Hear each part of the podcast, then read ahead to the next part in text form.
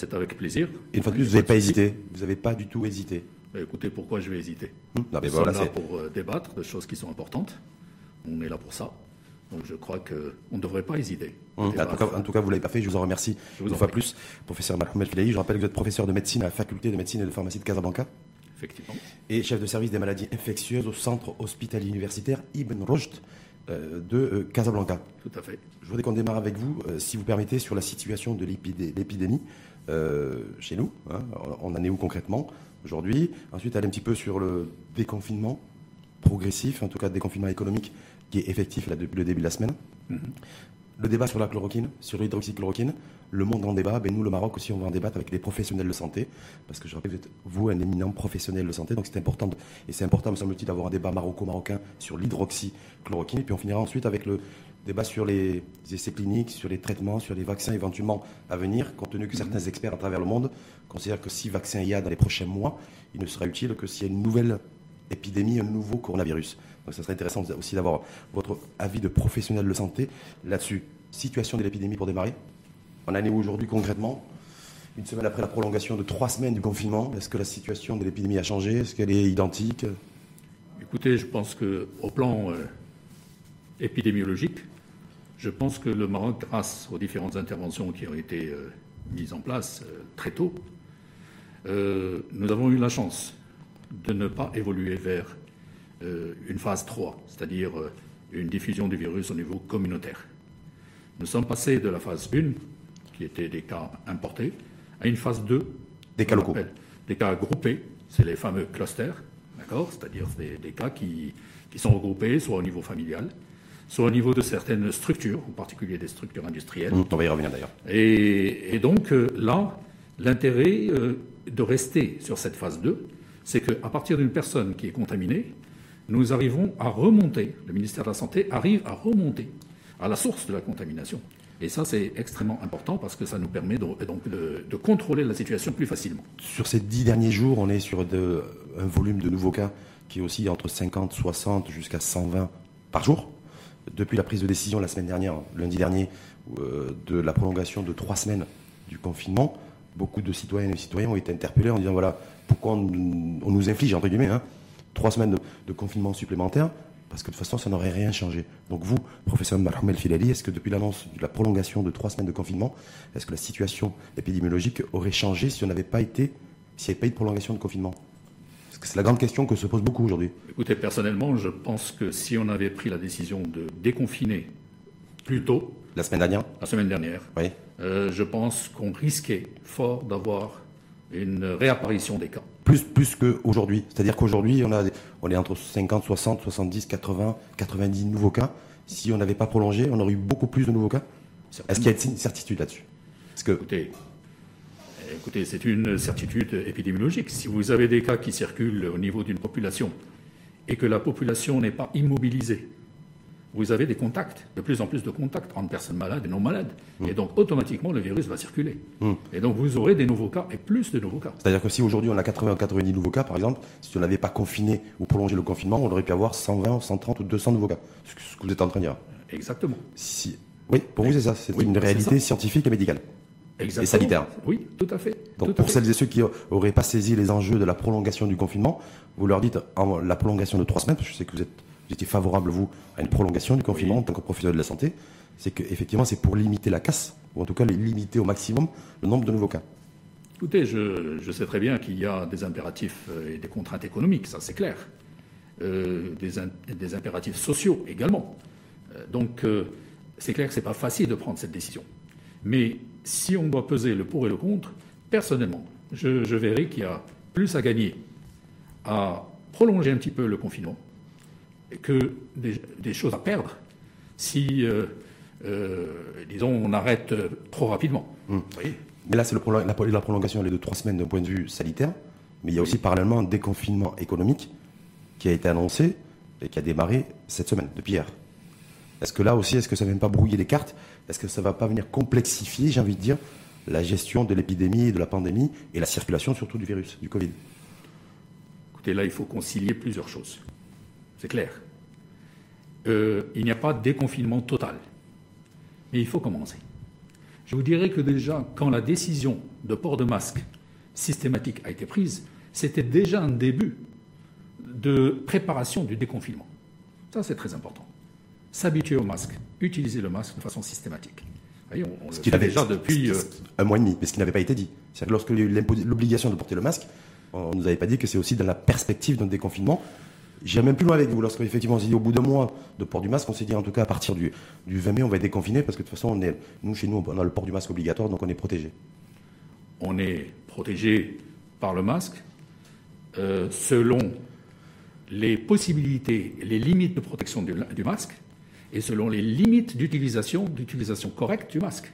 Voilà. Mais en tout cas, le masque permettra toujours une réduction du risque. D'accord ? Donc c'est clair que avoir une population qui va être déconfinée, une population qui a été habituée au masque et qui va pouvoir utiliser ce masque de façon continue par la suite, c'est une très très bonne chose parce que ça permet de réduire le risque. Justement, on va aller aussi sur le masque et sur le dépistage parce que c'est aussi les enjeux du déconfinement et de voir où est-ce qu'on en est aussi concrètement à ce niveau-là. Mais simplement de se dire, lorsque la décision de prolonger de 3 semaines a été prise, tous les indicateurs étaient au vert. En termes de létalité, en termes de mortalité, en termes de taux d'hospitalisation, de lits en hospitalisation au moins de 4%. Voilà, je crois que 50 cas graves, dont 20 en réanimation. Donc je veux dire, voilà. Non, là je suis pas tout à fait d'accord, parce que tous les indicateurs n'étaient pas ouverts. Certains étaient ouverts, mais d'autres clignotaient quand même. Lequel ? En particulier le R0, le fameux R0. On était à 0,9 quand la décision a été prise lundi dernier. Oui, mais au niveau national. C'est une moyenne, la médiane. C'est une moyenne nationale. Ouais. Mais on sait très bien qu'il y a une disparité régionale, avec certaines régions qui avaient à ce moment-là un R0 qui était au-delà de 1. On était à 1,2 à Casablanca, par exemple. Voilà, ouais. Tout à fait. Mais est-ce que le 10 juin, on ne risque pas d'avoir aussi un taux de RO, c'est-à-dire un taux de reproduction du Covid, aussi qui sera autour de 1,2 ? Pour l'instant, il est descendu en dessous de 1. À Casablanca. Même à Casablanca. D'accord. Même si on garde quand même, on est les premiers au niveau national en termes de nombre de cas. Malgré ça, depuis quelque temps, le R0 est descendu en dessous de 1. Ça peut paraître paradoxal, professeur, parce que d'être la région la plus contaminée, la région de Casablanca, je crois que c'est 32-33% des cas. Et en même temps, d'avoir un RO qui est descendu en dessous de 1. C'est pas vraiment paradoxal, parce qu'il faut voir aussi la dynamique. La dynamique, que ce soit au niveau national ou au niveau régional, c'est une dynamique de nombre de cas qui est en décroissance. De temps en temps, il y a des petits pics, mais ça, ils sont expliqués par les clusters. D'accord ? De temps en temps, quand on a un cas au niveau d'une usine, par exemple, et qu'on va tester de façon systématique un certain nombre de personnes au niveau de l'usine, il est tout à fait normal de trouver des cas. Et ça, c'est pas quelque chose de péjoratif. C'est peut-être même quelque chose qui est très intéressant au plan épidémiologique, parce que on peut, en un laps de temps, et sur une zone géographique très, très bien limitée, une usine, pouvoir récolter un certain nombre de cas qui auraient été des contaminateurs potentiels. Parce que très souvent, dans les clusters, c'est intéressant que vous parliez de ça. Les clusters industriels, j'ai vu à la SOMACA, par exemple, où les dirigeants ont décidé, toute responsabilité, de tester l'ensemble du personnel qui était là, en tout cas sur place, ce jour-là. Et ils se rendent compte qu'il y avait à peu près un tiers de l'effectif qui était porteur du virus. Oui. Mais porteur sans pratiquement aucun symptôme visible. Donc, de la perspective du déconfinement, professeur Marhoum El Filali, est-ce que c'est un critère dont il faut tenir compte véritablement aujourd'hui ? De se dire, voilà, effectivement, il va falloir aussi tester massivement, y compris les gens, les salariés, les ouvriers, les ouvrières, les collaborateurs, même ceux qui ne présentent aucun symptôme, parce qu'ils peuvent être porteurs du virus à la lumière de tous les clusters qui ont explosé, ou en tout cas émergé ces dernières semaines. Oui, tout à fait. Il est clair que là, dans une première étape, ce sont des dépistages qui ont été ciblés à partir de cas qui ont été diagnostiqués. D'accord ? Donc, quand on a un cas positif, on va voir les contacts. Et à partir de là, donc, on arrive à identifier un certain nombre de personnes. Remonter toute la chaîne, en fait. Qui sont symptomatiques ou qui sont non symptomatiques. Vous voyez ? Donc ça, c'est très important. Mais dans tous les clusters qu'on a relevés aujourd'hui, excusez-moi de Venderompe, il apparaîtrait, en tout cas, je parle sous votre couvert, que c'est surtout des cas asymptomatiques. Oui, d'ailleurs. Majoritairement. Effectivement. Quand on reprend toute la série des personnes qui ont été diagnostiquées au Maroc, on a près de 80% qui sont soit avec des signes bénins, soit complètement asymptomatiques. Est-ce que ça complique le déconfinement économique? De se dire, voilà, je suis là, j'ai réintégré mon lieu de travail, reprise d'activité, j'ai aucun symptôme, j'ai pas de fièvre, j'ai pas la goutte de toux sèche, j'ai pas une perte d'odorat, tout va pour le mieux, hop, je me fais tester par le professeur Marhoum El Filali et je suis positif. Est-ce qu'il n'y a pas danger là-dedans? Enfin, est-ce que vous voyez, c'est pas la véritable menace, parce qu'elle n'est pas là aujourd'hui. Écoutez, la menace, elle est là, c'est sûr. D'accord? Il faut faire avec. Parce que si on déconfine, il ne faut pas se dire qu'il n'y a plus aucun problème. Le problème est toujours là. Le virus circule toujours. Moins qu'au départ. D'accord? Moins qu'il y a quelques semaines. Mais il circule. Et l'objectif, c'est de l'empêcher de circuler librement. Voilà. C'est ça le challenge maintenant. Il est clair qu'au niveau industriel, il va falloir avoir, disons, des moyens de prévention. Donc ça, c'est toutes les mesures. Barrières. On va mettre en place les barrières, effectivement. Donc, et parallèlement à ça, il faut absolument qu'il y ait de plus en plus de dépistage qui soit réalisé. Au sein des entreprises, donc dans le secteur privé. Au sein des entreprises, mais également ailleurs, dans la population générale. Donc il faut faire de plus en plus de tests.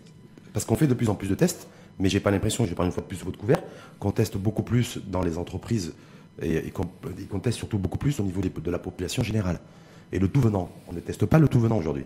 Pour l'instant. Pour l'instant. Est-ce que c'est prévu dans la perspective du 10 juin, professeur Mohamed El Filali, effectivement, est-ce qu'il y a une vraie stratégie nationale de dépistage portée, en tout cas par le comité scientifique, dans ce sens? Écoutez, je n'ai pas toute l'information, mais je peux vous dire, d'après ce qu'on lit à droite et à gauche, d'après les informations qu'on reçoit du ministère de la Santé, je pense qu'il y a eu une acquisition de tests. Oui, de kits. Et il semble qu'il y ait 1 800 000 tests qui vont être réalisés au niveau de la population. Maintenant, quelle population? Certainement, ce sera un mixte entre les personnes qui travaillent au niveau de structures industrielles, commerciales, etc. Mais il y aura probablement également des tests qui vont être réalisés dans la population générale. Mmh. Donc ça veut dire que vous, en tout cas, en tant que professionnel de santé, spécialiste des maladies infectieuses, vous êtes favorable. Vous avez été favorable pour la prolongation de 3 semaines du confinement. Mais vous êtes aussi également favorable ou pas à l'instauration de rendre obligatoire, non pas que le port du masque, ce qui a été fait il y a plus d'un mois et demi, mais le dépistage, que toute personne qui doit reprendre son activité professionnelle soit obligatoirement dépistée. Est-ce que pour vous, c'est aussi une condition qui n'est pas négociable? C'est une nécessité. C'est une nécessité épidémiologique.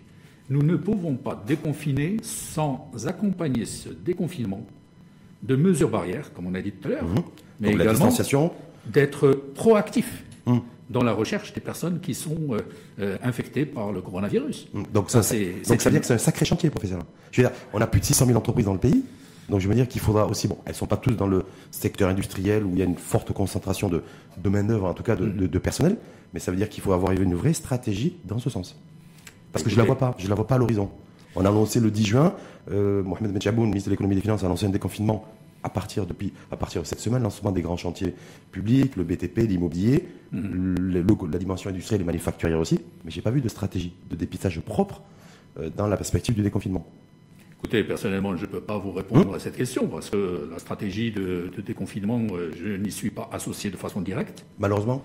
Non, pas vraiment. Non, parce que j'ai d'autres choses à faire aussi. Ouais, hein, il y a des spécialistes pour réfléchir sur les stratégies. D'accord. Je ne suis pas spécialiste en stratégie de déconfinement ou de lutte contre une épidémie.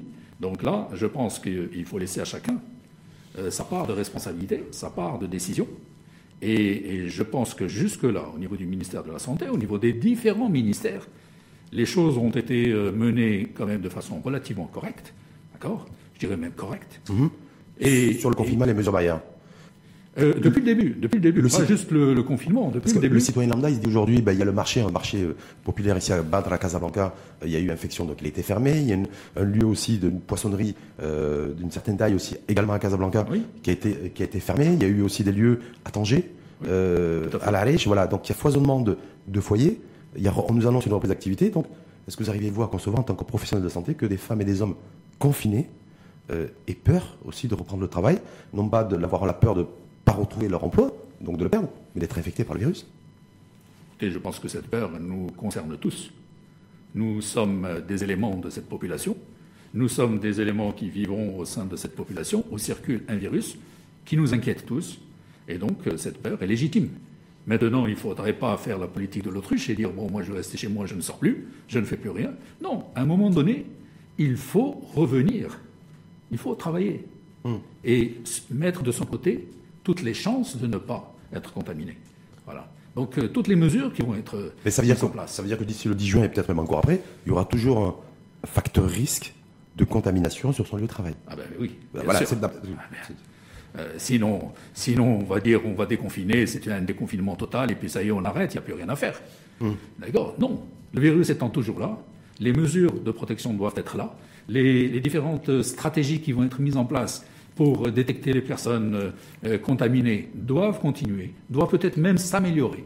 Et tout ça, ça va contribuer à nous permettre de travailler au tissu économique C'est un sacré chantier aussi, là.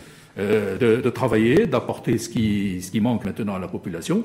C'est, si vous voulez, il faut trouver un équilibre entre le risque sanitaire et les contraintes économiques. Et l'impact aussi, surtout du confinement. Mais ça me paraît une question très pratique, professeur, si vous permettez. Est-ce qu'aujourd'hui, on voit qu'il y a des entreprises qui ont pris le tour par les comptes, comme on dit, qui ont essayé de voir aussi l'installation de caméras pour pouvoir mesurer aussi la température des collaborateurs et des caméras thermiques et des salariés. On voit aussi dans les entreprises aujourd'hui avec une espèce de pistolet à eau où on arrive à mesurer la température. Est-ce que pour vous, c'est plus efficace et est-ce que c'est suffisant, j'ai envie de dire, pour une reprise d'activité plus ou moins sécurisée d'un point de vue sanitaire? Écoutez, je vous dirais, vous parlez du thermomètre infrarouge, c'est un moyen, mais qui n'est pas suffisant, très largement insuffisant. D'accord?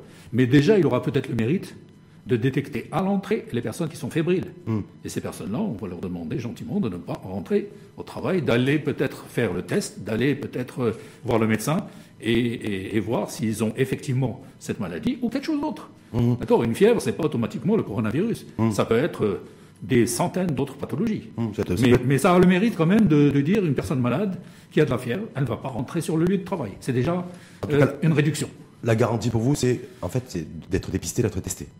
C'est-à-dire que si demain, dans les entreprises, on se présente pour reprendre son activité et qu'on est obligatoirement testé, ça, c'est le véritable bouclier. Oui, non? Je dirais oui, si on pouvait tester tout le monde et nous mettre dans un bocal. Ah. D'accord. En isolement? Voilà. Je sais pas. Voilà. Or, ça, c'est impossible. C'est un schéma impossible. C'est impossible. Vous voyez, donc, les personnes qui sont au niveau de structures industrielles, vous allez les tester. Ils sont tous négatifs. Vous allez les empêcher de sortir. Voilà.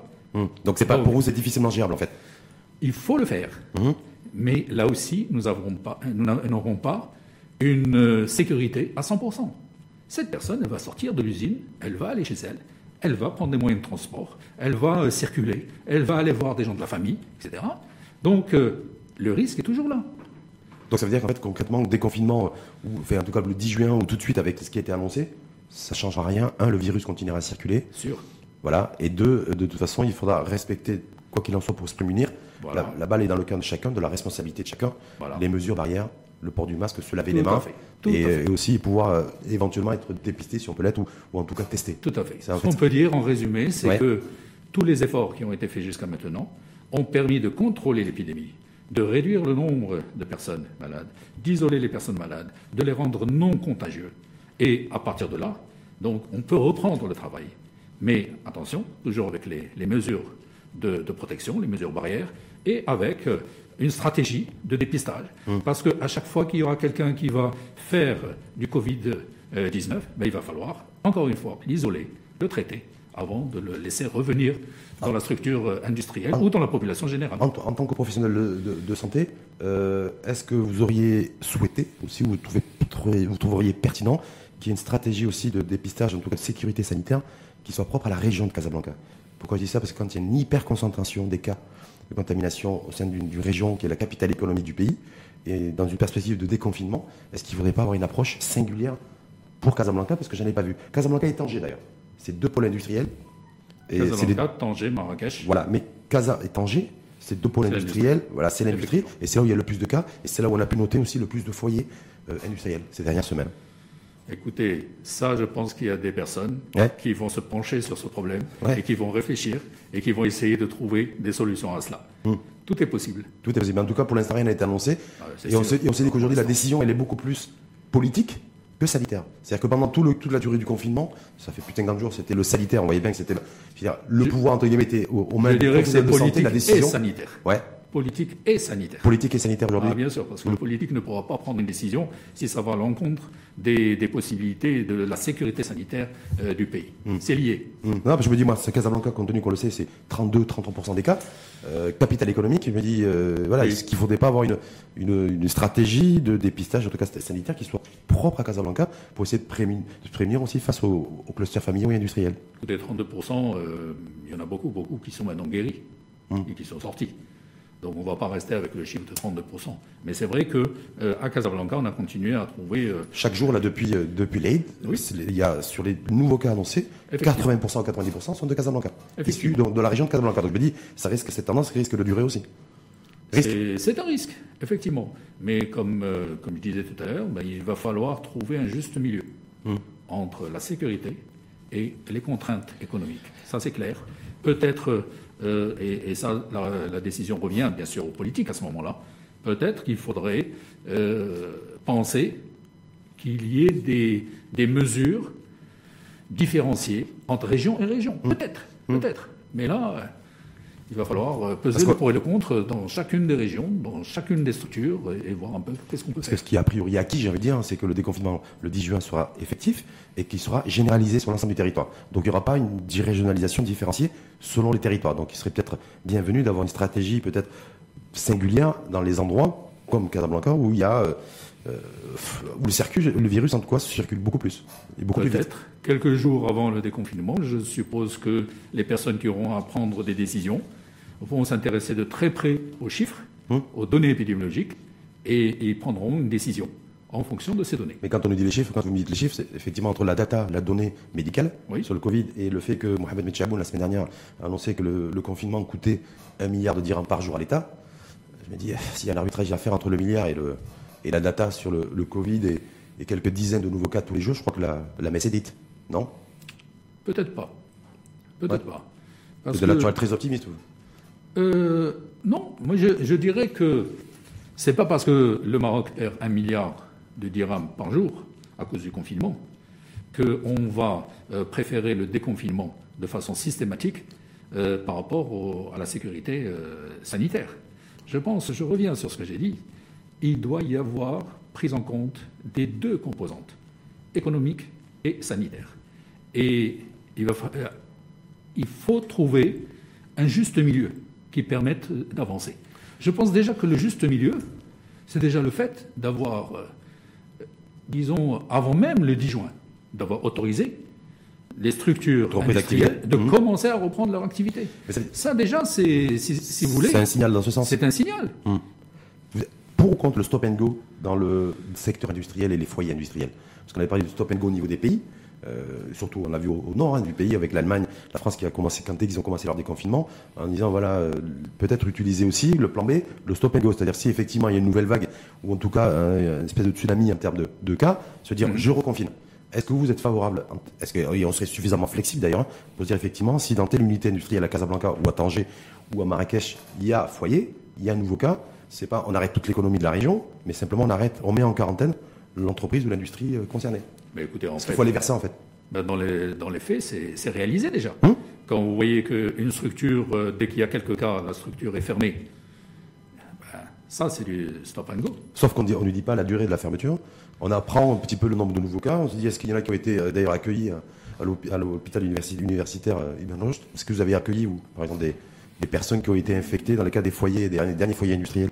Écoutez, je ne peux pas vous dire exactement, parce que là, on s'intéresse à certaines données, surtout médicales, mais pas tellement sur les autres données. Mais il y a des personnes qui s'occupent de ça également, qui recherchent les contacts et qui sont en charge de ce volet de la prise en charge. En tout cas, ce qui est avéré, c'est pour public qui l'ont dit, 80-85% des cas révélés lors des foyers industriels sont des cas bénins, en fait. Il n'y a pas eu de situation grave ou de situation qui s'est réellement aggravée. Écoutez, que vous confirmez cette information? Les cas qui s'aggravent sont de plus en plus rares au Maroc. D'ailleurs, ça, c'est une très bonne nouvelle pour la prise en charge. Et ça nous permet de dire que notre inquiétude de départ où on était en train d'ouvrir des lits de réanimation, des lits d'unités de soins intensifs un peu partout pour essayer de faire face à une éventuelle vague qui pourrait être très élevée, qui pourrait même dépasser les possibilités du système sanitaire, eh bien, alhamdoulilah, elle n'a pas eu lieu. Et donc, on a pu continuer à travailler sereinement avec des réanimations qui ne sont pas, disons, débordées, avec des possibilités de placer de la, de charger plus une réa par rapport à l'autre pour essayer d'équilibrer un peu la charge de travail entre les différentes équipes. Et puis là, on est même en train de penser à commencer à lever le pied sur certains services de réanimation pour les rendre... Fermer carrément certains services de réanimation à travers le pays? Non, pas les fermer, oui. Mais ils seront plus Covid. D'accord. Donc ça sera ouvert à d'autres maladies chroniques? Oui, bien sûr, parce qu'on s'attend au déconfinement. Vous savez qu'il y a beaucoup de patients, disons à travers le Maroc, qui ne viennent plus à l'hôpital par crainte d'être contaminés. D'ailleurs, certains experts disent que la deuxième vague chez nous pourrait, pourrait être les patients, les malades qui ont des maladies chroniques, un cancer par exemple, diabète exacerbé, des maladies cardiovasculaires, voilà. Toutes ces personnes-là, que là, il pourrait y avoir un souci dans les prochaines semaines, justement parce que pendant, ça fait 4 mois aujourd'hui, bientôt 5 mois, qu'on est tous branchés, connectés Covid. Oui, mais ça, il faut s'y préparer aussi. L'une des raisons pour lesquelles actuellement, certains services de réa redeviennent services non-Covid, c'est justement pour faire face à cet afflux probable de personnes qui n'osaient pas venir à l'hôpital par crainte et qui vont arriver. Comme vous avez dit, peut-être du diabète, peut-être des complications de l'hypertension artérielle, peut-être des problèmes de cardiovasculaire, cancer déclaré ou pas déclaré, d'ailleurs. Mais ceci dit, la plupart des pathologies graves, chroniques, on continue à être pris en charge au niveau des hôpitaux. En particulier, moi, je parle de l'hôpital que je connais le mieux, c'est le CHU de Casablanca, Ibn Rochd. Et bien là, les différents services continuaient à s'occuper des patients chroniques, des différentes pathologies hors Covid. Bien sûr, ça... En tout cas, vous avez précisé que ça fait plusieurs semaines qu'au Maroc, nous, tous les cas Covid+, parce que c'est comme ça que vous dites dans votre jargon, le jargon médical, les cas graves, il y en a quasiment... plus depuis plusieurs jours. Le chef de gouvernement avait parlé de 50 situations critiques de personnes, 20 personnes en situation grave et sensible. Mais donc du coup, je me dis, est-ce que c'est pour ça? Et aussi pour ça que la chloroquine chez nous, ça marche et que ça marche pas forcément ailleurs. Ce qui m'amène à vous amener sur le grand débat aujourd'hui à travers le monde sur les pros, les anti-hydroxychloroquine. Nous, on a tranché très tôt. Après la fermeture des frontières, c'était la validation du protocole thérapeutique hydroxychloroquine. Tout à fait. Vous avez suivi ça en tant que professionnel de santé, vous. Est-ce que nous, on est concernés par ce débat-là? Écoutez, on a pris une décision très tôt. Le ministère de la Santé a décidé que ça allait être le traitement de référence. Il a été utilisé de façon systématique chez tous les patients qui n'avaient pas de contre-indication à utiliser l'hydroxychloroquine ou la chloroquine. Et maintenant, nous sommes avec une possibilité de voir un peu les résultats. Mais est-ce que nous, aujourd'hui, au Maroc, vous, en tant que professionnel de santé, quand on a une revue prestigieuse, que vous connaissez mieux que moi, de Lancet, qui dit, attention, c'est le traitement, l'utilisation de la chloroquine, de l'hydroxychloroquine, pour des patients hospitalisés, peut être dangereuse. Lorsque l'OMS emboîte le pas en suspendant tous les essais cliniques hydroxychloroquine à travers le monde, est-ce que nous, en tant que Marocains, surtout pour celles et ceux qui nous écoutent et qui vous écoutent plus particulièrement, est-ce qu'on dit, est-ce qu'effectivement, nous, il y a danger, il n'y a pas danger, il y a menace, il n'y a pas menace, on a bien fait, on n'a pas bien fait, il faut, nous, c'est efficace, on continue, on ne comprend pas ce que vous, le non, on ne comprend pas vos débats, en fait, vos interrogations. Dans quelle posture psychologique et mentale on doit être, nous? Écoutez, moi, je vous dirais que l'impression que nous avons en tant que cliniciens au niveau des hôpitaux, en particulier au niveau du CHU, au niveau des CHU, parce que nous recevons les patients les plus graves, il est clair que depuis le début, les patients les plus graves sont en diminution. Il y en a de moins en moins. D'accord. Donc il y a quelque chose. Est-ce que ça, c'est grâce à la chloroquine? C'est parce qu'on décide de dire... Il y a... Non. Non. Est-ce que... Ça pourrait être plurifactoriel. Est-ce que j'aurais pu guérir si j'étais infecté, si j'avais été infecté par le Covid-19 sans passer par la chloroquine au Maroc? Moi, Rachidaoui, par exemple. Tout à fait possible. Tout à fait possible. Mais ça aurait pu être le contraire. Mais est-ce que ça veut dire que nous, on a un taux de guérison qui a bondi? Une forte croissance du taux de guérison depuis un mois et demi. Oui. On le voit, on a plus de 60% aujourd'hui. Je crois savoir de mémoire. Est-ce que c'est grâce à la chloroquine chez nous? Est-ce qu'on peut le dire fièrement, ça, et sereinement, et avec beaucoup d'assurance? Non, on ne peut pas répondre de façon certaine, parce que nous n'avons pas fait une étude qui répond à une méthodologie au plan scientifique. Nous n'avons pas le temps de le faire. D'accord ? Les équipes qui ont essayé de le faire sont toujours en train d'essayer de répondre à cette question. Ils n'ont pas encore une réponse très nette. Est-ce que c'est, je me dis, est-ce que c'est pas loupé ça ? Autant on a réussi plein de choses, est-ce que c'est pas loupé compte tenu qu'on a été le premier pays, ou un des premiers pays au monde à valider comme protocole thérapeutique la chloroquine et l'hydroxychloroquine, on est bien d'accord ? Oui. Et qu'encore aujourd'hui, surtout lorsqu'une revue prestigieuse de Lancet dit non c'est dangereux, l'OMS dit attention, moi je suis sur les essais cliniques, on aurait pu nous, le Maroc, c'était une occasion à mon avis, dire voilà, nous on teste et on a essayé et on traite depuis début mars. Oui. Et voilà, mais voilà l'efficacité. Nous, Maroc. Bah, écoutez, peut-être ça va arriver. Hein. Ouais, peut-être que on va en parler. D'accord. Peut-être. Mais la difficulté au niveau du Maroc, c'est que toutes les structures de prise en charge au niveau du Maroc ont utilisé la chloroquine. Tous. Et donc tous, oui, parce que c'était des recommandations nationales, encore une fois, c'est le protocole. Mais est-ce que toutes les guérisons, je crois qu'il y a à peu près, j'ai des chiffres, 4800, 4900, autour de 5000 personnes qui ont été guéries. Tous les jours, il y a une centaine de plus. Voilà, une centaine de plus. Est-ce que c'est 100% chloroquine ? Non, je ne dirais pas 100% chloroquine. Qu'est-ce que c'est 80% chloroquine ? Comme j'ai dit tout à l'heure, il y a des contre-indications à la chloroquine. À chaque fois qu'il y a une contre-indication, nous ne donnons pas la chloroquine. Contre-indication comme quoi ? Une insuffisance cardiaque éventuelle ? Non, pas une insuffisance cardiaque, mais des troubles du rythme. Des troubles du rythme cardiaque, ça nous empêche de donner ce produit. Parce qu'on sait que ce produit pourrait être néfaste à une personne qui a déjà des troubles du rythme.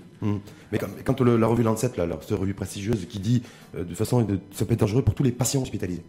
Est-ce que nous, au Maroc, on est en capacité, vous, en tant que professionnel de santé émérite, de dire « Ah ben non, vous vous trompez ». J'ai beaucoup de respect pour la revue, j'ai beaucoup de respect pour les chercheurs et pour ceux qui ont publié, mais nous, au Maroc, c'est différent. Parce que les patients hospitalisés sont guéris chez nous, à la chloroquine. Effectivement, il y a des constats. Moi, je dirais qu'il y a des constats. Nous constatons certaines choses qui sont très favorables dans l'évolution de nos patients. Qu'est-ce qui a permis ceci ? Je ne sais pas. C'est peut-être la chloroquine. Mais il n'y a pas de certitude. D'accord, il n'y a pas de certitude, ça c'est clair. Mais c'est peut-être la chloroquine. Pourquoi l'exclure ? Nous n'avons pas eu d'effets indésirables graves. D'accord ? Vous, en tant que professionnel de santé ou contact des malades, vous n'avez pas constaté d'aggravation du virus, une charge virale qui non, sans parler de charge virale. Quand je parle d'effets secondaires, c'est essentiellement sur certains organes tels que le cœur. C'est ça qui inquiète le plus. Avec un emballement en fait cardiaque. Alors, en suivant correctement ces patients, en donnant cette chloroquine chez des patients qui sont hospitalisés et donc suivis, qui bénéficient d'un électrocardiogramme au départ et un suivi par électrocardiogramme par la suite, ben je pense qu'on prend des garde-fous. On met des garde-fous qui permettent de sécuriser la prescription. Mais voilà. Quand en fait, que ce soit l'OMS d'ailleurs ou de Lancet qui dit mais moi en fait de toute façon il faut traiter à la chloroquine juste dès les premiers jours de l'infection Covid. Oui. Voilà. Est-ce que c'est ce qu'on fait au Maroc nous ? C'est ce que nous faisons au Maroc. Voilà. Et justement, je ne comprends pas pourquoi, dans d'autres essais, il a été recommandé de n'utiliser l'hydroxychloroquine que chez des patients qui s'aggravent. Oui. Or, pour nous, si nous voulons gagner la partie, si nous voulons avoir un effet de la chloroquine, il faudrait le donner le plus précocement possible. C'est-à-dire dès les premiers jours d'infection ou même dès les premiers symptômes, parce que c'est deux choses différentes, en fait, me semble-t-il. Donald Trump lui a dit « Bon, je prends de la chloroquine à titre préventif ». Non, préventif, on n'y est pas encore. D'accord. On préfère ne pas le donner au niveau préventif. Pourquoi ? Bah, écoutez, quelqu'un qui n'a rien. Mais quand vous avez le chef d'État de la plus grande puissance économique au monde, Donald Trump, qui dit « Moi, je prends de la chloroquine », à part si c'est le marketing politique, mais vous, en tant que professionnel de santé, ne serait-ce qu'à titre préventif, et a priori, c'est là où la chloroquine et l'hydroxychloroquine seraient le plus efficaces. Écoutez, le chef d'État a pris sa décision, ça le regarde. D'accord ? Il a ses arguments. Avec l'aval de son médecin particulier. Hein. Voilà, il a ses arguments. Ouais. Moi, je n'ai pas à m'immiscer dans ses choix. Mais... je vous dirais qu'il y a d'autres pays qui ont décidé de donner à titre préventif, comme l'Inde. Oui. L'Inde a des recommandations de prévention avec l'hydroxychloroquine. Chez nous, nous n'avons pas franchi ce pas, parce que nous avons des personnes. Il faut se dire que si vous avez une personne qui n'a rien, on parle ici d'une personne qui n'est pas contaminée par le coronavirus, vous allez lui donner un traitement pour le protéger. Alors, première des choses. On n'est pas sûr à 100% que ce produit marcherait à ce stade-là. Mais comme on est sûr d'aucun traitement, en termes d'efficacité, à 100%, ça n'existe pas, le 100%. Vous êtes d'accord avec moi ? Oui, mais si quelqu'un est malade, si quelqu'un est contaminé, je peux me permettre de lui donner quelque chose. D'accord ? Même si ce n'est pas quelque chose de validé scientifiquement. Est-ce que nous, par rapport à toutes les personnes qui ont été soignées à la chloroquine, et qui sont guéris, et tant mieux. Oui. Est-ce qu'on peut imaginer, est-ce que vous, en tant que professionnel de santé, on peut imaginer et craigner quelque part des effets secondaires dans les prochains jours et les prochaines semaines? Est-ce que c'est quelque chose aussi qui, voilà... À cause de la chloroquine? Ouais. Non. Non. Pour vous, c'est risque zéro, là? Non, parce que la chloroquine, c'est un produit qui est connu, qui a été largement utilisé depuis des années, je dirais même des dizaines d'années, dans le paludisme, qui est largement utilisé dans certaines maladies inflammatoires rhumatismales. Pendant longtemps, des personnes l'ont pris pendant des années, et il y a certains effets indésirables qui sont cardiaques. Oui. Ceux-là, ils sont précoces. Avec des morts subites aussi, démontré aussi, il y a eu des cas. Il y a eu des cas, effectivement. Effectivement. Mais il y a le cardiaque et il y a l'oculaire, les yeux. Mais l'atteinte oculaire, c'est une atteinte au niveau de la rétine qui ne survient qu'après une exposition au traitement qui a duré dans le temps. Voilà. Donc ça, on le voit quand on traite une maladie rhumatismale pendant des années. Et il faut surveiller les yeux. Mais là, dans cette situation de traitement d'une dizaine de jours, on n'est pas dans le traitement chronique. D'accord ? Donc il faut craindre essentiellement l'intolérance au niveau du cœur, donc une histoire au niveau du rythme cardiaque. Est-ce qu'il y en a un jour aussi au niveau du système immunitaire? On le voit, le Covid-19, une fois de plus, tant mieux pour le continent africain, parce que le continent africain reste le continent le moins touché, encore aujourd'hui, on est d'accord. Est-ce que par rapport à l'hydroxychloroquine et tout le débat qu'il y a partout, en tout cas à travers le monde, il y a aussi un lien direct ou indirect avec le système immunitaire de chacun d'entre nous qui fait que voilà. Écoutez, avant d'aller plus loin, j'aimerais qu'on revienne sur le mécanisme d'action de l'hydroxychloroquine. Comment est-ce qu'on pense que cette molécule fonctionne? Comment ça se fait qu'elle va donner un effet au niveau du Covid-19? Il y a plusieurs effets de cette molécule. Il y a d'abord un effet antiviral. Ça a été montré in vitro, donc en laboratoire, déjà il y a bien longtemps. Qui freine la viralité, en fait, le développement du virus. Elle freine le développement d'un virus, du coronavirus, et de plusieurs coronavirus, pas juste le coronavirus SARS-CoV-2. Et ça, c'est connu déjà depuis 2002-2003 avec l'épidémie du SARS. Deuxièmement, il y a un effet anti-inflammatoire, d'accord, qui a été largement utilisé dans les maladies inflammatoires chroniques telles que les pathologies rhumatismales dans lesquelles on donne ce produit. Alors, quel est l'intérêt dans le Covid-19 ? L'intérêt, c'est qu'en donnant de la chloroquine, on va réduire ce qu'on appelle la cascade inflammatoire, c'est-à-dire l'inflammation. Et on sait très bien que lorsqu'il y a une infection par le SARS-CoV-2, ça va entraîner des phénomènes inflammatoires extrêmement importants au niveau du poumon en particulier, mais également dans d'autres organes. Et ces phénomènes inflammatoires, en fait, sont des moyens de défense de notre organisme. Notre organisme tente de se défendre contre ce coronavirus. Mais malheureusement, cette réaction de défense dépasse son but et devient néfaste à l'organisme. Voilà.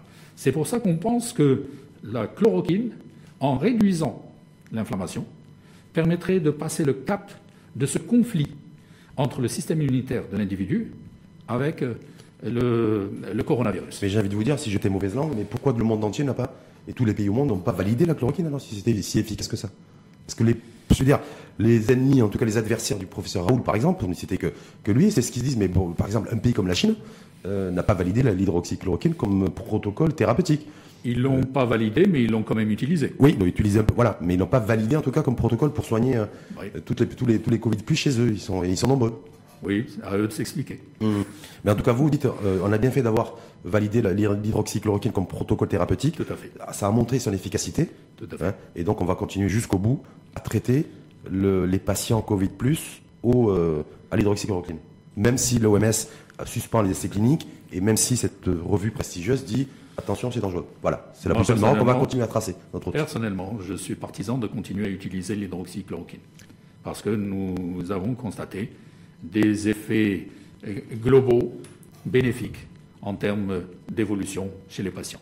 Encore une fois, je ne sais pas si c'est uniquement la chloroquine qui est responsable de ça. Peut-être qu'il s'agit du fait que notre population est une population jeune, ce qui donne peut-être une première immunité déjà. une première immunité, mais peut-être également le fait qu'il y a moins de comorbidité. D'accord ? Si on doit comparer, par exemple, à l'Italie, si on voit la pyramide des âges de l'Italie par rapport à la pyramide des âges au Maroc, on voit très bien que la base de la pyramide au Maroc est très, très large. Et donc, il y a beaucoup de jeunes. Par contre, en Italie, nous avons une population qui est au-delà de 65 ans, 75 ans, qui est extrêmement importante. D'où, peut-être, cette mortalité excessive en Italie. En Italie, en Espagne aussi. D'où peut-être une moindre mortalité au Maroc, parce qu'on a beaucoup de jeunes. Est-ce que vous auriez, aimé, ou est-ce qu'il n'aurait pas fallu non plus, ou il ne faudrait pas d'ailleurs peut-être dans les prochains jours, qu'on ait un essai clinique randomisé pour effectivement faire taire tous les détracteurs à l'hydroxychloroquine, et peut-être que cette grande étude portée par des pays où l'hydroxychloroquine a montré son efficacité. Et ça pourrait être fait au niveau du Maghreb d'ailleurs, parce que, en préparant votre venue, j'ai vu que ce soit nous, le Maroc, ou notre voisin en Algérie, c'est le protocole thérapeutique, c'est l'hydroxychloroquine. Voilà. Et voilà, est-ce qu'on ne pourrait pas porter une étude comme ça, une grande étude clinique, essai clinique, randomisée avec, voilà. Écoutez, elle nous posera déjà un problème éthique. Ah, pourquoi? Parce que si on est convaincu que ça marche, on a du mal à ne pas la donner à quelqu'un. Ah. Donc c'est vrai que par rapport à ça, c'est un peu... Voilà, déjà ça va être un frein pour un certain nombre de praticiens qui vous diront « Non, mais moi je suis convaincu que ce produit marche. » Je n'ai pas eu la certitude scientifique, mais j'en suis intimement convaincu. Et donc, il ne va pas jouer le jeu dans un essai entre donnant un traitement donc, symptomatique, classique, etc., et un autre qui reçoit traitement symptomatique plus de la chloroquine. Est-ce que c'est embêtant que l'OMS, en tant qu'institution... soit égelé comme ça et suspendu tous les essais cliniques hydroxychloroquine pour nous. Est-ce que c'est un peu gênant d'aller quelque part à contre-courant de l'Organisation mondiale de la santé? Écoutez, moi je dirais que c'est pas gênant parce que nous avons déjà utilisé le produit et nous avons le produit. Donc libre à nous de l'utiliser. Maintenant, si l'OMS dit que ce produit ne sert à rien, ben, tant mieux pour nous, parce qu'il va coûter moins cher, parce qu'il sera disponible au niveau international, donc il coûtera encore moins cher, et donc il sera d'une grande disponibilité. Maintenant, comment défendre notre situation? Ben, je pense que notre situation ne pourra être défendue qu'une fois qu'on aura fait le point concernant notre épidémie, une fois qu'on aura éclairci tous les points qui posent encore problème, pour savoir qui a, disons, quels sont les facteurs qui ont contribué à cette évolution particulière au niveau du Maroc. Et donc la place aussi, l'efficience, j'allais dire, de la chloroquine, compte tenu qu'il y a beaucoup de pays dans le monde, il y a des populations, peut-être que c'est d'ailleurs le cas au Maroc, qui ont guéri du Covid sans que la chloroquine soit administrée. Tout à fait. Voilà, avec une auto-guérison. Tout à fait. On sait très bien qu'on peut très bien guérir. Vous savez, un cas bénin ou un cas asymptomatique, je dirais même un cas asymptomatique qui peut évoluer de façon asymptomatique totalement, jusqu'à sa guérison. C'est-à-dire qu'il va se débarrasser de son virus sans s'être rendu compte de l'avoir porté. Voilà. Est-ce que c'est un profil intéressant que vous parliez de ça? Est-ce que c'est un profil majoritaire chez nous? Est-ce qu'on peut se dire aujourd'hui... pourquoi je dis ça? Parce que vos homologues espagnols, par exemple, j'ai vu une déclaration là, il y a quelques jours, qui disait qu'en fait, ils ont découvert aussi que les personnes confinées, il y avait beaucoup plus de cas Covid plus chez les personnes confinées que chez les personnes qui n'étaient pas confinées. Est-ce qu'au Maroc, on peut superposer aussi cette tendance? Écoutez, si on a confiné très tôt, on aura moins d'asymptomatiques porteurs de virus en confinement.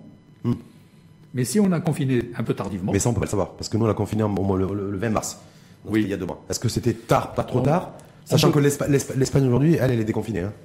On ne peut pas savoir. Parce que là, le pourcentage de personnes asymptomatiques, personne ne le connaît avec certitude à travers le monde. On l'estime entre 30% jusqu'à 50% ou peut-être même 60%. Mais personne n'est sûr de cette part de personnes asymptomatiques. De toute façon, ce n'est pas un indicateur à prendre en compte dans la perspective du déconfinement ou d'une maîtrise de l'épidémie. Du tout, parce que c'est un élément qu'on ne maîtrise pas du tout. Pour vous, l'indicateur essentiel pour le déconfinement, c'est quoi? Est-ce que c'est la létalité? Est-ce que c'est l'admission en réa, en hospitalisation? Pourquoi je vous dis ça? Parce qu'il y a beaucoup de Marocaines et de Marocains, peut-être que c'est votre cas, en tout cas c'est aussi un peu mon cas, je l'avoue, qui se posent des questions en disant partout dans le monde, on est en train de déconfiner. L'Espagne, Pedro Sanchez, premier chef de gouvernement espagnol, qui dit écoutez, moi les touristes étrangers, en juillet, mahba, vous pouvez venir. Et voilà, la France qui est très frileuse au départ, qui a déconfiné le 11 mai, est en train d'accélérer le pas en termes de déconfinement. Oui. Voilà, le Portugal, l'Italie, qui a été énormément touchée, avec beaucoup de clusters industriels, oui, est en train de déconfiner. On peut prendre un expresso à Rome. Hein. Donc je me dis, nous, le Maroc, voilà, il y a la perspective de la saison estivale, oui, toutes ces choses-là. Voilà, où est-ce qu'on en est concrètement? Beaucoup s'interrogent là-dessus. Écoutez, il y a une chronologie. Il ne faut pas oublier que l'Italie a été très très touchée, mais bien avant le Maroc. Oui. Il ne faut pas oublier que la France a été touchée bien avant le Maroc, mmh, la Belgique, l'Espagne, oui, bien avant le Maroc. L'Allemagne aussi. Les premiers cas étaient des cas importés, mmh, qui venaient justement des pays européens. Donc nous avons été touchés plus tardivement. Oui. Donc automatiquement, nous avons confiné et puis nous allons déconfiner plus tardivement qu'eux. Donc ça, c'est la suite logique des choses, en fait. C'est la suite logique. Mais est-ce que donc ça veut dire qu'on va se retrouver dans une situation un peu similaire que l'Espagne, que la France, par exemple, qui géographiquement et culturellement d'ailleurs nous sont proches? Est-ce que c'est vers ça qu'on tend? Parce qu'aujourd'hui, on n'a pas d'infos. On nous dit qu'on a une courbe qui est bizarroïde et qui est très singulière au Maroc, qui ne ressemble à aucune courbe dans le monde. Mm-hmm. Voilà. On a prolongé le 3 semaines de confinement, on a des clusters. Donc, grosso modo, on ne sait pas trop où on va, quoi. Donc, on se dit, on a envie de savoir, est-ce qu'il y a un modèle épidémiologique, en fait, inspirant, ne serait-ce qu'autour de chez nous? Écoutez, il y a deux situations, si vous voulez, très grossièrement. Soit on a une épidémie qui va, s'étendre très rapidement au niveau d'un pays et donner une courbe ascendante du nombre de cas. Mmh. Jour après jour, on va avoir des nouveaux cas qui vont augmenter de façon exponentielle, qui va mettre en péril tout le système sanitaire du pays. Et ça va arriver à un pic avant que ça commence à redescendre. Mmh. Là, vous allez me dire, c'est la belle courbe. C'est la courbe, c'est le schéma un peu classique. Voilà, c'est le schéma le plus classique qui est connu par tous les épidémiologistes, etc., qui vous disent ça va grimper, courbe ascendante, puis il y aura le pic, puis après ça va descendre. Maintenant, il y a une autre façon. Et franchement, je pense qu'au Maroc, on n'avait pas la possibilité de laisser grimper. Mmh. Parce que sinon, on aurait été dépassé. Donc, ce qui a été fait, c'est des prises de décision extrêmement précoce. Si vous vous souvenez, ces décisions graves, importantes, ont été prises à un moment où les pays européens n'avaient pas encore pris ces décisions.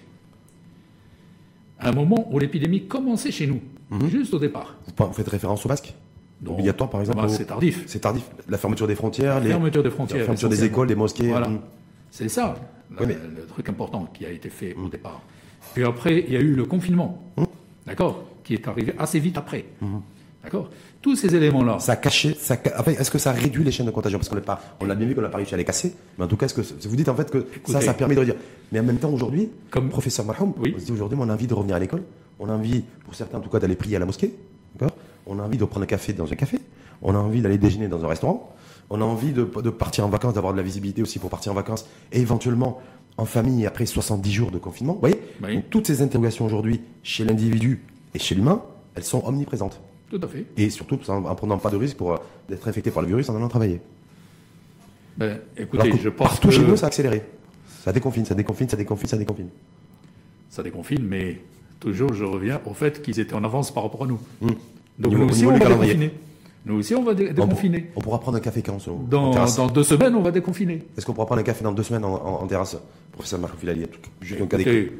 Moi, je pense que si, mais ça n'engage que moi, si on arrive à mettre en place toutes les mesures barrières, et en particulier la distanciation physique entre personnes au niveau des restaurants, au niveau des cafés, etc., rien ne nous empêche d'aller prendre un café à l'extérieur. Mesures barrières. Et il faut qu'on soit convaincu de ces choses-là.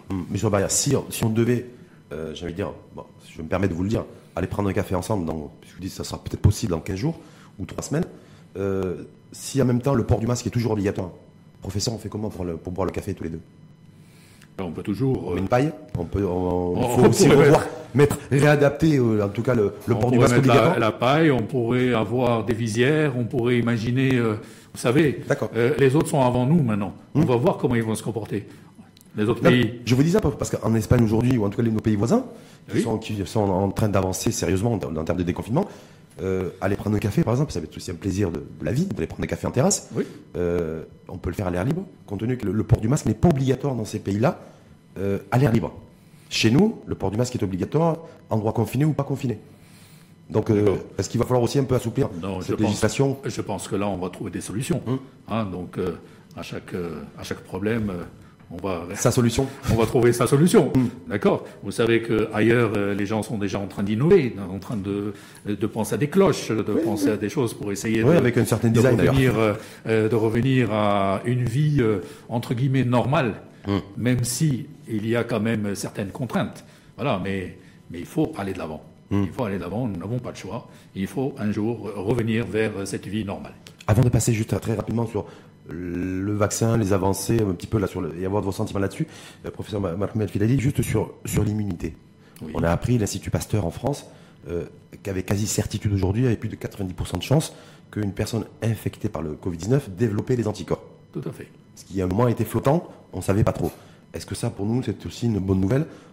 Après les cas bénins, après l'efficacité de la chloroquine chez nous, d'apprendre aussi que l'infection du Covid développe des anticorps et donc anéantit toute chance d'une réinfection au Covid. Est-ce que ça, c'est aussi quelque chose qui va dans le bon sens? Alors écoutez, ces dernières semaines ont été riches en informations scientifiques intéressantes et très utiles pour l'avenir.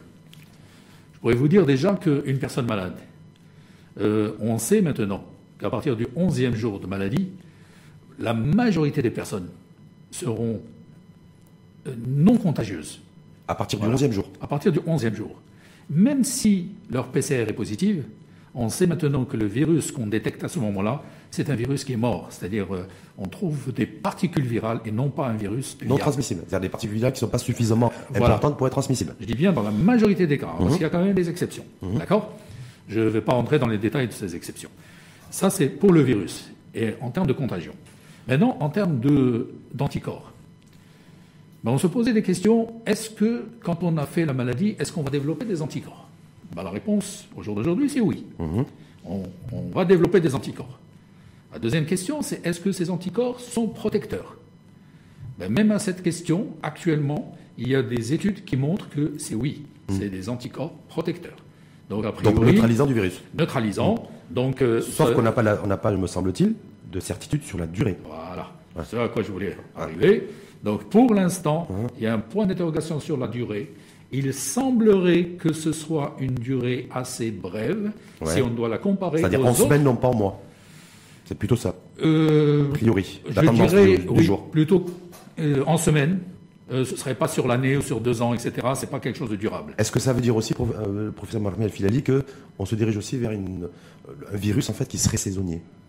C'est une possibilité. Voilà, parce que j'ai l'impression que c'est un petit peu ça, puisque beaucoup d'experts et de professionnels de santé comme vous à travers le monde considèrent que la découverte d'un vaccin, que ce soit à la fin de l'année, comme l'a promis le président des États-Unis, ou en tout cas s'est engagé, ou en 2021, février-mars 2021, quoi qu'il en soit, ce nouveau vaccin en fait, ne pourrait être utile que face à un nouveau coronavirus, d'ailleurs, une nouvelle épidémie ou pandémie, et qu'il pourrait être surtout efficace si le virus est saisonnier, donc plus maîtrisable, et surtout une maladie, le coronavirus, une maladie immunitaire. Tout à fait. Là, si on revient donc au vaccin, ce vaccin ne va être utile que dans un deuxième temps, d'accord? Parce que c'est bon aujourd'hui pour ce coronavirus-là. Ah non, non, là c'est même si c'est un nouveau vaccin, parce que l'esprit déjà voilà. Même s'il y a un nouveau vaccin à la fin de l'année, ça ne sera pas pour ce coronavirus, pas pour ce Covid-19. A priori, il est peu probable qu'on ait un vaccin dans les temps. Vous n'y croyez pas, vous d'ici la fin d'année, vous n'y croyez pas? Non, j'y crois pas. Parce qu'un vaccin, il y a quand même plusieurs étapes pour la fabrication des vaccins, pour voir sa tolérance, son efficacité, etc., faire des tests même si chez l'animal, chez l'homme, etc. Même si on a mis un Marocain à la tête de l'opération, on n'aura pas de vaccin selon vous? C'est une fierté, mais bon... ça ne veut pas dire que... Disons, si on se base sur le cheminement normal... est nécessaire pour la fabrication d'un vaccin, ça demande de longs mois de travail. Bien sûr, on peut y mettre le paquet, on peut y aller relativement rapidement, etc. C'est toujours possible, mais il ne faut pas que ça se fasse aux dépens de la santé des personnes qui vont recevoir ce vaccin. En tout cas, ce qui est clair, professeur Marhoum El Filali, c'est que vaccin trouvé, que ce soit en fin d'année ou en 2021, de toute façon, ça sera, j'allais dire malheureusement, mais en même temps aussi, pour un prochain coronavirus, pour une prochaine épidémie, voire éventuellement ce que personne ne souhaite, et moi le premier, une nouvelle pandémie. Écoutez, parce que c'est en fait tout l'enjeu de se dire, parce que beaucoup se disaient, mais il fait vite qu'ils trouvent un traitement et surtout un vaccin, comme ça je pourrais retrouver une vie normale. En fait, il s'avère que le vaccin, voilà. Non, les deux, c'est pas incompatible. Les travaux vont continuer pour rechercher un traitement qui soit validé cette fois scientifiquement. On espère en avoir. Et il y a des pistes. Il y a certains produits qui ont été utilisés, même chez nous au Maroc, dans des situations graves, d'accord, qui ont été validés par au moins un ou deux travaux scientifiques. D'accord. Nous les avons utilisés en parallèle à l'hydroxychloroquine. Donc qui ont permis de sauver des vies. D'accord, ça a permis de sauver des vies dans des situations graves.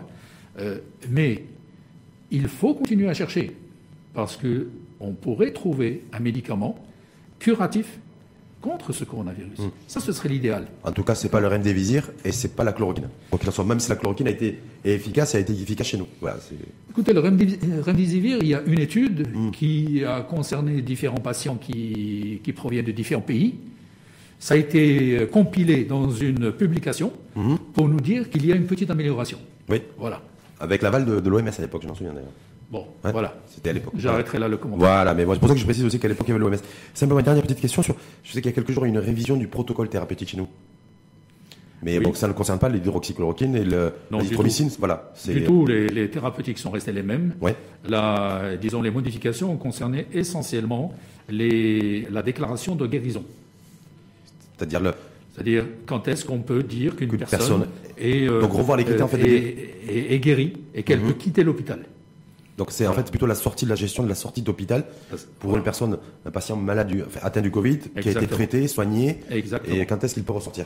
Parce qu'au départ, quand les premières recommandations sont sorties, on était un peu dans le brouillard concernant ce virus. Est-ce que lorsqu'il reste détectable par PCR chez une personne qui a été traitée, etc., est-ce que c'est un virus contagieux ou pas? Est-ce qu'il est contaminant pour une autre personne ou pas? Maintenant, on a un certain nombre de réponses. Donc, on peut, au jour d'aujourd'hui, apporter d'autres éléments qui permettent d'accepter de nouvelles définitions de guérison. De nouvelles définitions de guérison. Je pense avoir aussi de nouvelles formes de confinement, aussi à domicile, pour les patients guéris et qui sortent de l'hôpital. Je crois qu'il y a ça. Il y a aussi tout à fait. Maintenant, au 9e jour de traitement, la personne, on lui fait une PCR. Pour voir si la PCR est toujours positive ou est-ce qu'elle s'est négativée. Si elle s'est négativée, cette personne, elle va aller directement chez elle, sans aucun problème. Si cette personne est toujours positive, elle sort également, d'accord? Elle va chez elle, mais on lui demande de rester confinée à la maison, d'avoir, disons... Est-ce qu'on ne prend pas un risque de laisser sortir une personne Covid plus? Écoutez, dans ce cas-là, je viens de répondre déjà tout à l'heure. Je vous ai dit qu'il a été montré que la majorité des personnes avaient, même en ayant une PCR positive à J11, 11e jour, aucune contagion possible. Il n'y a pas de risque de contagion parce que le virus n'est plus viable. D'accord ? Le virus n'est plus vivant, n'est plus dynamique, ne circule plus. Il ne pourra plus se développer. Voilà, c'est un virus mort. Voilà, c'est un virus mort. Parce qu'on a du mal à tuer le virus, parce qu'on est arrivé à le freiner mais pas le tuer. Si, on là, dans ce cas précis. Ouais. Si on arrive à le tuer. Le virus, finalement, il meurt. Il meurt. Mais il meurt après avoir entraîné des dégâts inflammatoires au niveau du poumon et d'autres organes. Et ensuite, la maladie se transforme en une maladie inflammatoire. Et là, c'est compliqué. C'est très compliqué, effectivement, à partir de là. En tout cas, confiant, donc le 10 juin, on sera déconfiné. Déconfinement économique a commencé cette semaine. Vous dites, voilà, il faut trouver le bon modèle, la bonne cohabitation entre l'enjeu sanitaire et l'enjeu économique et social. Donc c'est tout l'enjeu de cette prolongation de 3 semaines à laquelle vous avez souscrit, vous. Tout à fait. Vous avez mentionné et redit que la chloroquine chez nous, en termes de protocole thérapeutique, avait montré son efficacité. Pas peut-être chez tous les patients, mais en tout cas, il y a des vies au Maroc qui ont pu être sauvées grâce à l'utilisation de l'hydroxychloroquine. Je dirais qu'un ensemble de mesures dans la prise en charge ont permis d'avoir des résultats très satisfaisants. Voilà, très satisfaisants. Et parmi les mesures, il y a l'hydroxychloroquine. Ça permettrait aussi peut-être d'apporter des éléments de réponse à la grande interrogation des scientifiques, vos homologues dans le Nord, qui disent mais comment se fait-il que les pays du Nord sont plus touchés, il y a plus de morts et plus de cas de contamination que dans les pays du Sud. Vous avez en partie répondu aussi parce qu'il y a une dimension peut-être du système immunitaire, des cas bénins chez nous, l'âge. Et puis il y a des choses qu'on ne connaît pas encore, qu'on va peut-être connaître dans les semaines à venir. Est-ce que ce virus a muté ? Oui. Certaines Est-ce que c'est le même virus que nous avons au Maroc que celui qui a circulé en Europe et aux États-Unis? A priori, non. Dès qu'il a traversé la Méditerranée, il s'est peut-être un peu transformé. Non, déjà en Chine, on sait qu'il a subi des mutations. D'accord. En Europe, il a subi également des mutations. Si on prend les taux de mortalité, parce que la région de Wuhan, qui était la région d'origine, oui, on a un taux de mortalité qui est moins élevé dans cette région que dans des pays européens. Est-ce que là, ça met en relief aussi, effectivement, la transformation et la mutation et la virulence du virus? Non, je ne pourrais pas répondre directement à ça comme ça, parce que ça pourrait être plurifactoriel. D'accord. Mais là, c'est juste pour nous dire que c'est un virus qui n'est pas, disons, statique. Il va subir des mutations. C'est un virus dont le matériel génétique, c'est de l'ARN, de l'acide ribonucléique. On sait que les virus ARN sont des virus qui mutent très facilement. Et donc, ça, c'était une crainte par rapport au vaccin. Parce que si c'est un virus qui mute très vite, est-ce qu'on va trouver un vaccin? C'est pas très clair. Mais les différentes études qui ont été réalisées sur le virus ont permis de dire que les mutations, oui, il y en a, mais elles ne sont pas extrêmement fréquentes. Pour l'instant, a priori, on pourrait réussir à fabriquer un vaccin parce qu'il y a des zones dans le virus qui ne changent pas trop. Donc on pourrait utiliser ces zones-là pour fabriquer un vaccin. Sur la base, je crois d'ailleurs, de la dimension protéinaire du virus. Oui, c'est-à-dire il y a différents éléments dans le virus et il va falloir choisir un lieu qui ne change pas. Kamal Marhoum El Filali, c'est vraiment la dernière question. Est-ce que vous, en tant que professionnel de santé, qui observez depuis 2-3 mois, depuis le mois de mars, le développement du Covid-19 chez nous, est-ce que vous faites un lien, est-ce qu'il y a un lien établi, selon vous, entre la situation matérielle des gens, la situation sociale, le lieu d'habitation, et la situation sanitaire, et le développement du virus et l'infection? Je n'ai pas très bien compris la question, mais je suppose que vous voulez dire, est-ce qu'une personne qui vit dans un bidonville a plus de chances d'être infectée qu'une personne qui vit dans une villa de 3000 mètres carrés, pour la faire court? Pas nécessairement. Voilà. Pas nécessairement. Je pense que c'est pas une... Il n'y a pas de lien de cause à effet. Il n'y a pas de lien de cause à effet. Je pense que ce qui se passe, c'est un contact avec un virus qui peut venir de n'importe où. Merci infiniment. Je vous en prie. Kamal Marhoum El Filali, parce que beaucoup d'éclairage. Je le répète, vous avez accepté tout de suite vous êtes rendu disponible en tout cas pour être là aujourd'hui, faire un nouveau point de situation sur la carte sanitaire, le paysage sanitaire de l'épidémie, un éclairage aussi sur les enjeux du déconfinement, oui, peut-être le stop and go industriel en fonction des développements et l'émergence de foyers industriels et familiaux, sur la chloroquine, l'efficacité, comment ça se passe chez nous, voilà. Il y a eu des patients, tout le monde n'a pas été guéri forcément avec la chloroquine et l'hydroxychloroquine, mais en tout cas, l'hydroxychloroquine a montré son efficacité et a sauvé des vies chez nous. Et puis sur les vaccins aussi, se dire voilà, le vaccin, ça sera peut-être pas forcément pour ce Covid-19 là, mais en tout cas, ça, voilà, il faudra voir et adapter en tout cas le nouveau vaccin au virus.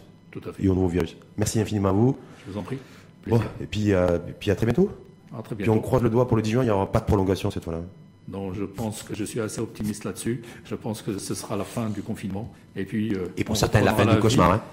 Voilà, on reprendra une vie, mais une vie avec toutes les mesures. Et je n'oublie pas ce que vous avez dit aussi. Pour prendre un café, on peut aussi être imaginatif et inventif et puis essayer de glisser une paille, s'il faut. Mais bon, peut-être qu'en d'ici là, on aura trouvé notre solution. On trouvera le moyen. Merci. Nous avons quand même des personnes qui savent innover au Maroc. Oui. Et donc, je pense qu'ils trouveront bien quelque chose. On peut leur faire confiance. Merci en tout cas une fois de plus à vous et à très bientôt. Je vous en prie.